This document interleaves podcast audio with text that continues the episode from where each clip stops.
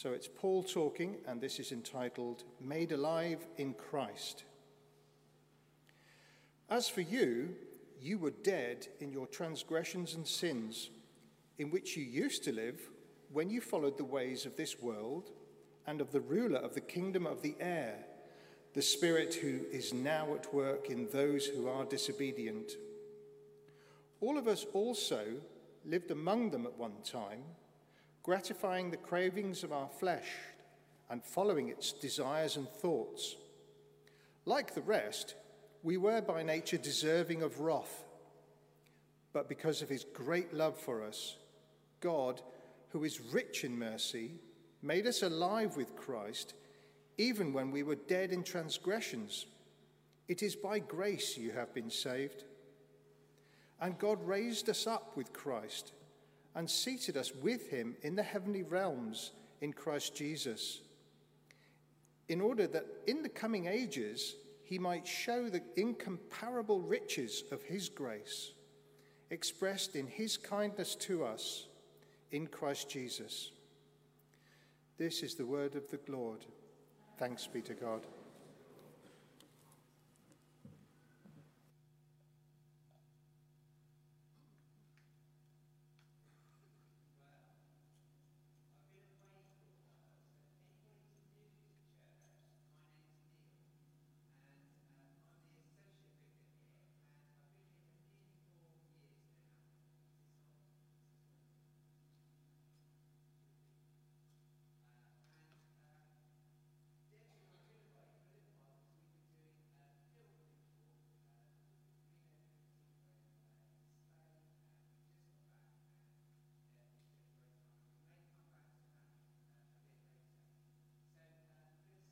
Morning with a question. Oh, there I am. Uh, we're going to start this morning with a question. And uh, this is just to make sure everybody's awake. And the question is why are we here? Okay, this isn't a great big why are we here on earth sort of question, but why are we here in church? Why are we here? Uh, anybody got any answers? To worship, to fellowship. Okay, now think now, I'm going to ask you to think back to Easter, Easter Day. I asked this question, I gave you all an answer on Easter Day. That was a long time ago, I know. Anybody remember why we are here? Do you remember Sam remembered? Because Jesus is alive. Because Jesus is alive. That's why we're here. Because if Jesus isn't alive, none of this makes sense. And if Jesus isn't alive, he would never have become the leader of a faith movement that grew from just a bunch of worried individuals hiding away in a room in Jerusalem to be a global faith that uh, it said a third of the population of the world are followers of. So if Jesus isn't alive, none of this makes sense. But Jesus is alive. And if you remember at Easter, we agreed that we all believe that it's a historical fact that William the Conqueror defeated Harold in 1066. It's one of those dates that we all know, and it's a historical fact. And that's a good thing, but it doesn't really change my life very much, knowing that fact. It does explain, I found out that the word Jubilee is in our English language because it's a French word. So, because William was French, I expect that's how it got in there, but Jubilee is a French word. It explains some of the things that we might encounter, but it's not something that's going to change my life. But knowing that Jesus is alive, knowing that he was raised from the dead, knowing that the resurrection is real, that does change who you are. Because that's not just head knowledge, that's heart knowledge. And the heart knowledge is what makes us who we are. Knowing that the resurrection happened begins in our minds, but then it descends to our hearts and it opens us up to an encounter with this risen Jesus. And this term, we're talking about hope. And that's because it's part of our vision here at St. Jude's. Oh no, I've got to use one of these. Is this one really not working then? Oh dear, sorry about that. So, here we are. Hopefully, everybody heard that first bit. Mike's putting hands up. So, There we are. Perhaps, perhaps we don't need this too much anyway. But, so, uh, we're talking about hope because our vision is what? Our vision is that we're about growing faith, offering hope, and sharing God's love. Should we say it together? Growing faith, offering hope, and sharing God's love. So today we're going to think about how this hope is a personal hope, how it affects us as individuals. It's a hope that is found nowhere else. There is no other belief system in which a risen Saviour dies in our place so that we can be set free. There is no other religion in which there is a God of love who is prepared to send his Son to die for us. This hope that we have in Jesus is a very big deal. It's a great and generous offer of hope that comes through grace. We have this hope in a world that is sick and suffering. We have this hope that will change things if we let it out into the world. Imagine a world where this was the hope of everyone. We need to become a place where we offer this hope to all those in need. So, first this morning, we're going to be looking at this passage uh, from Ephesians chapter 2 that Paul wrote to the church in Ephesus. So you might want to look up that passage on page 1173 in the church Bibles or find it on your phone. Chapter 2, it's a great passage that explains why we have this hope. The Christian faith is very realistic about the human condition. It doesn't say that we're all perfect and there's nothing wrong with us. It tells us how it is. It says that we are pretty much all a mess. We all make mistakes. We all upset people. We all do things wrong. That is who we are. We're not perfect and we won't be in this life. And so it starts with this sentence For you were dead in your transgressions, in your misdoings and your mistakes. You were dead in your transgressions and your sins, in which you used to live when you followed the ways of this world. Those are the ways of this world. People are always doing bad things, aren't they? And we've seen that so clearly in this last week. Those shootings in Texas were just terrible. This is the world that we live in. And in the ancient world, every other faith, every other form of worship was there offering sacrifices because their answer to why was the world so bad was because the answer was because the gods are angry with us. So every other belief system in the ancient world was offering sacrifices to try and please the gods to turn away their punishment and their wrath. The answer to why do bad things happen was because God is angry with us. But that's not what we find in this passage. In this passage, we find a God who loves us. And because of his great love for us, he saves us. It's not that we get what we deserve, it's the opposite. We get this gift of grace, the grace that we've already sung about, this grace that's so central to the Christian faith. God chose to raise us up with Christ for we will be seated in the heavenly realms with him. For he is the resurrection of the life. God, instead of visiting upon us capricious cruelty, expresses to us his unconditional kindness. For you have been saved by grace. You have been saved by grace through faith. It starts with him, not with us. It starts with what he does, his grace, his gift that's given to us. We are God's handiwork, created in Christ Jesus to do good works which God has already prepared for us. So we have this hope to pass on to others. We have this radical revelation of who God is, that He's the good Father that comes running down the road to scoop us up and wrap us in His arms. He's not angry with us, He's not waiting to catch us out or punish us. He's waiting to forgive us and love us. This is who God is. this is our God. And this God gives us a reason for hope in Him and in His great love, in His great mercy. This hope makes sense. That's the theory. And Paul, uh, the Apostle Paul, St. Paul's always good if you want to get some theory about what the Christian faith is all about. Let's see how this works out in practice. How does this work out in practice? And to do that, let's look at the Apostle Peter. Peter met with the risen Jesus. Peter knew that Jesus was alive. He met him on the day of his resurrection. In Corinthians, it says that Jesus met with Peter alone. Peter was there with the other disciples in the 40 days up until the ascension of Jesus as Jesus passes on his last instructions and messages. And then in John chapter 21, there's an extraordinary conversation between Jesus and Peter that happens on a beach early in a morning. And on that morning, uh, if we could have the slides up, let's get some slides up. I think I've already missed one.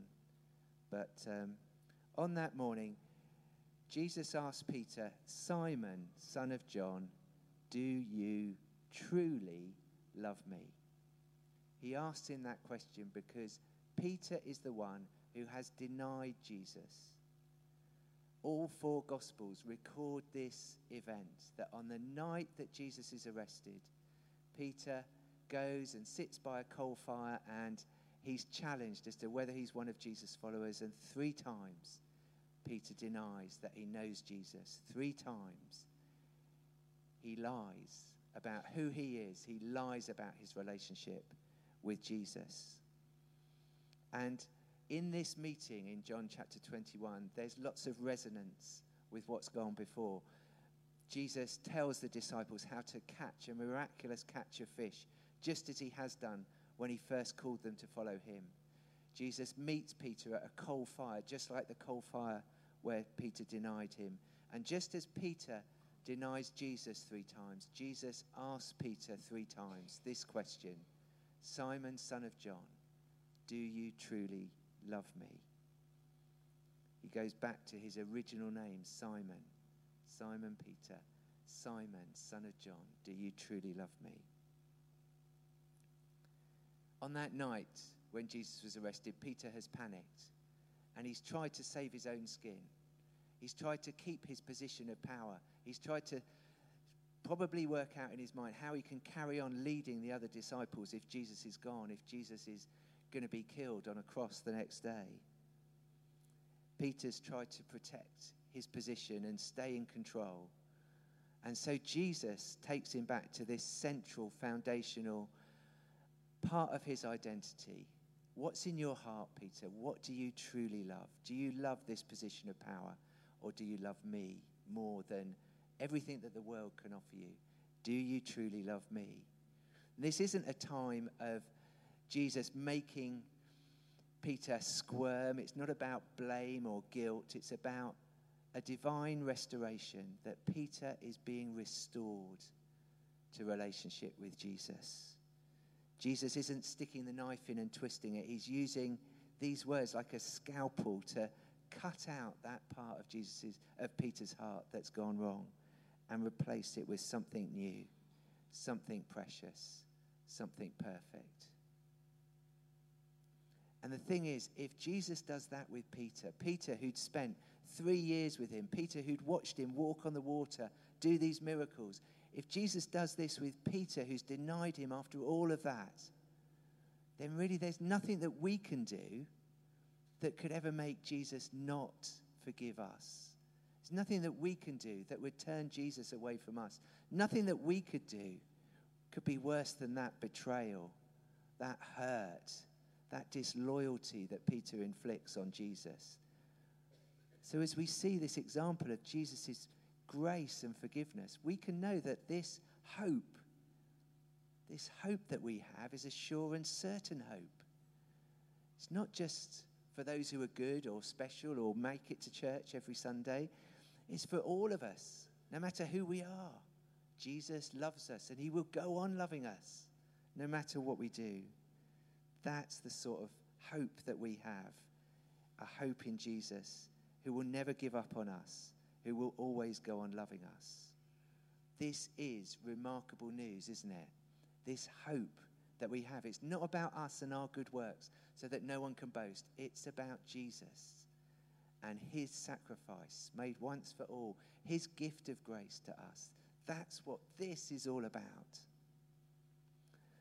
And just this week, just this week, uh, our daughter, our eldest daughter, who's a teacher in Birmingham, she's an English teacher, but she had to cover a history lesson.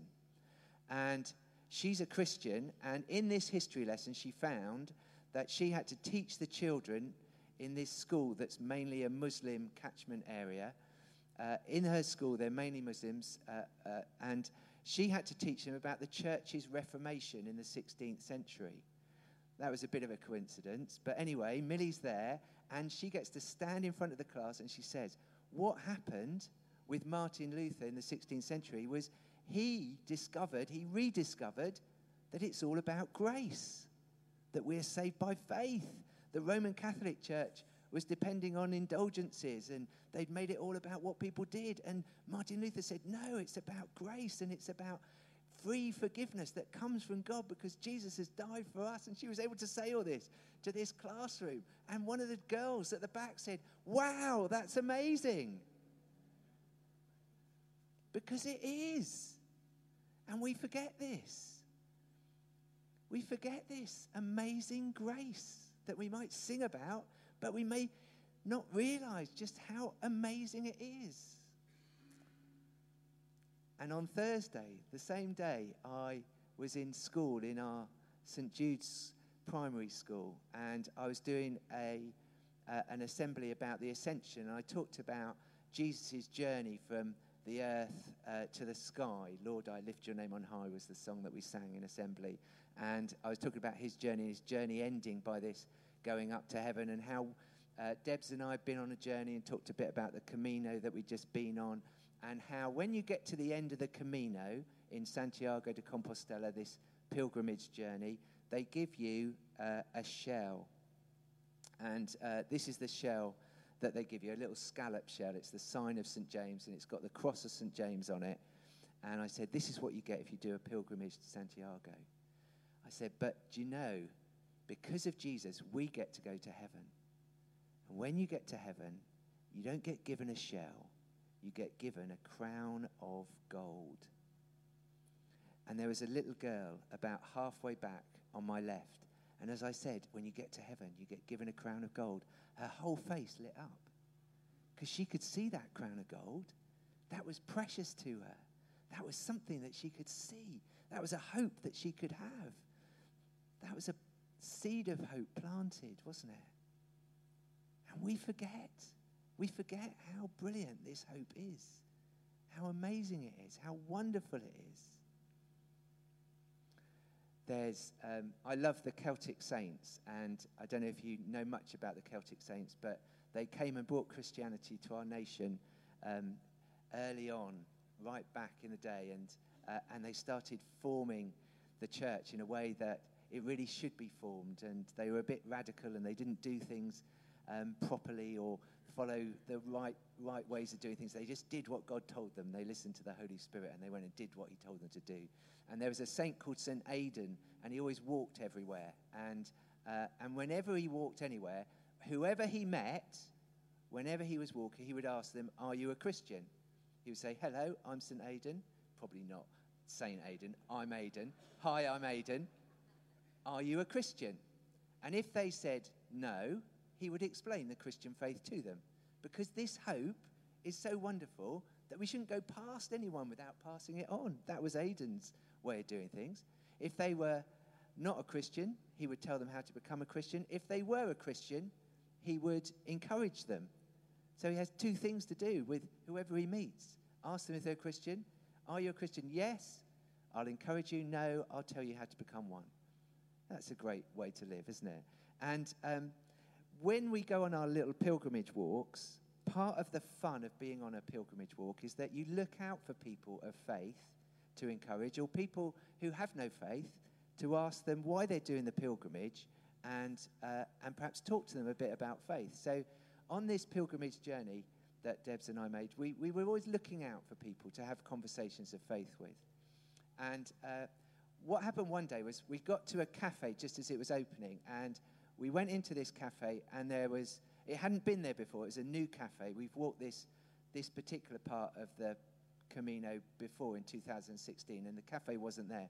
So it was new, so we thought we'd go in and see. And uh, there was a lady, it was called Heidi's, and there was a lady there who probably was Heidi.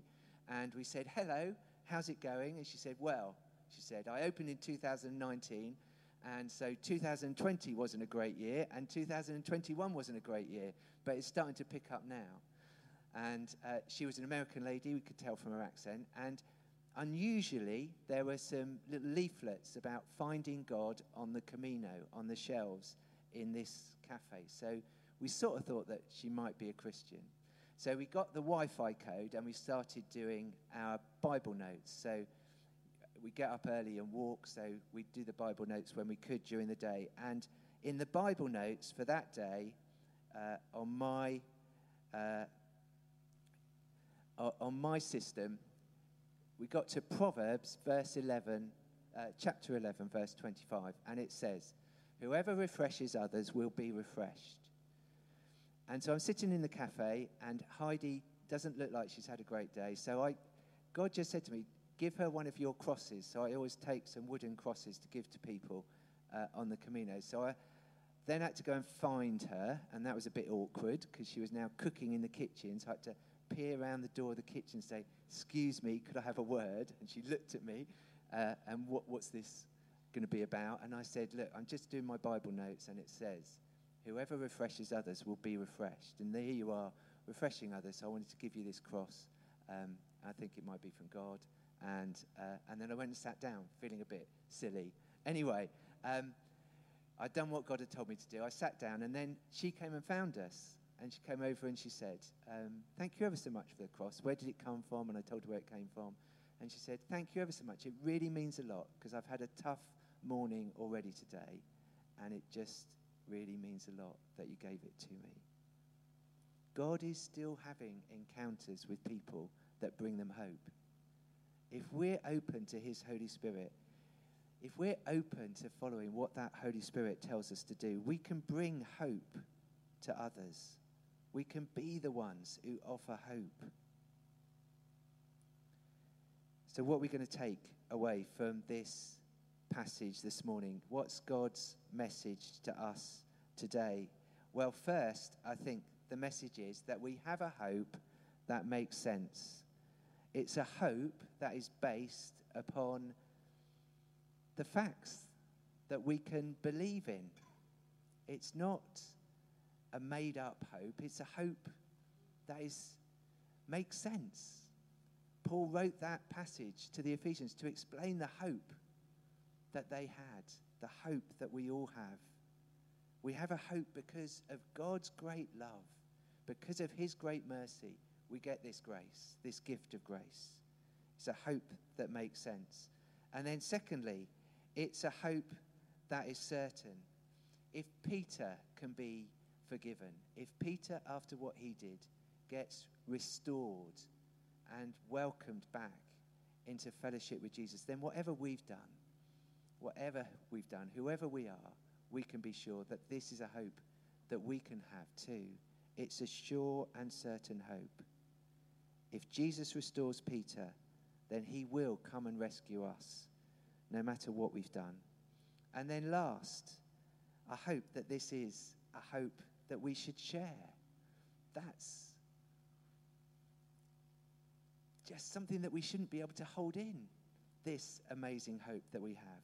God has given His Holy Spirit as a sign and a seal of this hope. And if we know that Holy Spirit, if we've encountered the risen Jesus, then we need to let this hope get out there into the world.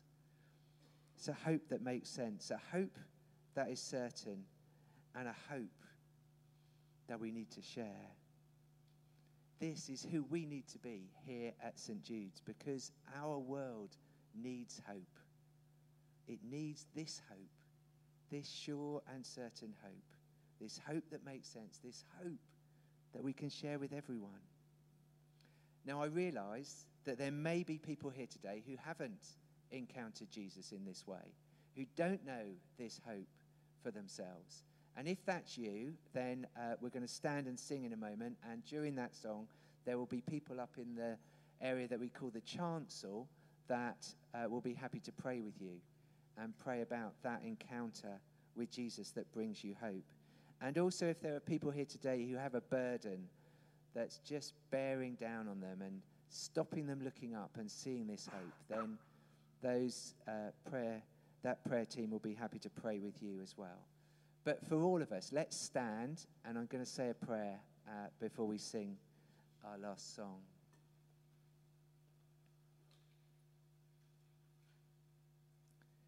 So, Lord, we want to allow your Spirit into this place to confirm to us the certainty of this hope that we have. So, I just want to ask you to put your hand on your heart because this is heart knowledge. This is about the love that we have for God and the love that He has for us. Because of His great love, He has given us this hope. Holy Spirit, we thank you that you are the sign and the seal of this hope. A hope that makes sense, a hope that is certain, a hope that we need to share. So, Lord, we pray now that you would fill our souls with this hope. Fill us now, Lord. Come, Holy Spirit, come and fill us now. Pour into us your love and your joy. Fill us with your faith and your love, your hope and your peace. Lord, we are so amazed by your grace. We are overwhelmed by your great love. Be with us now, Lord. Fill us now. Be with us always.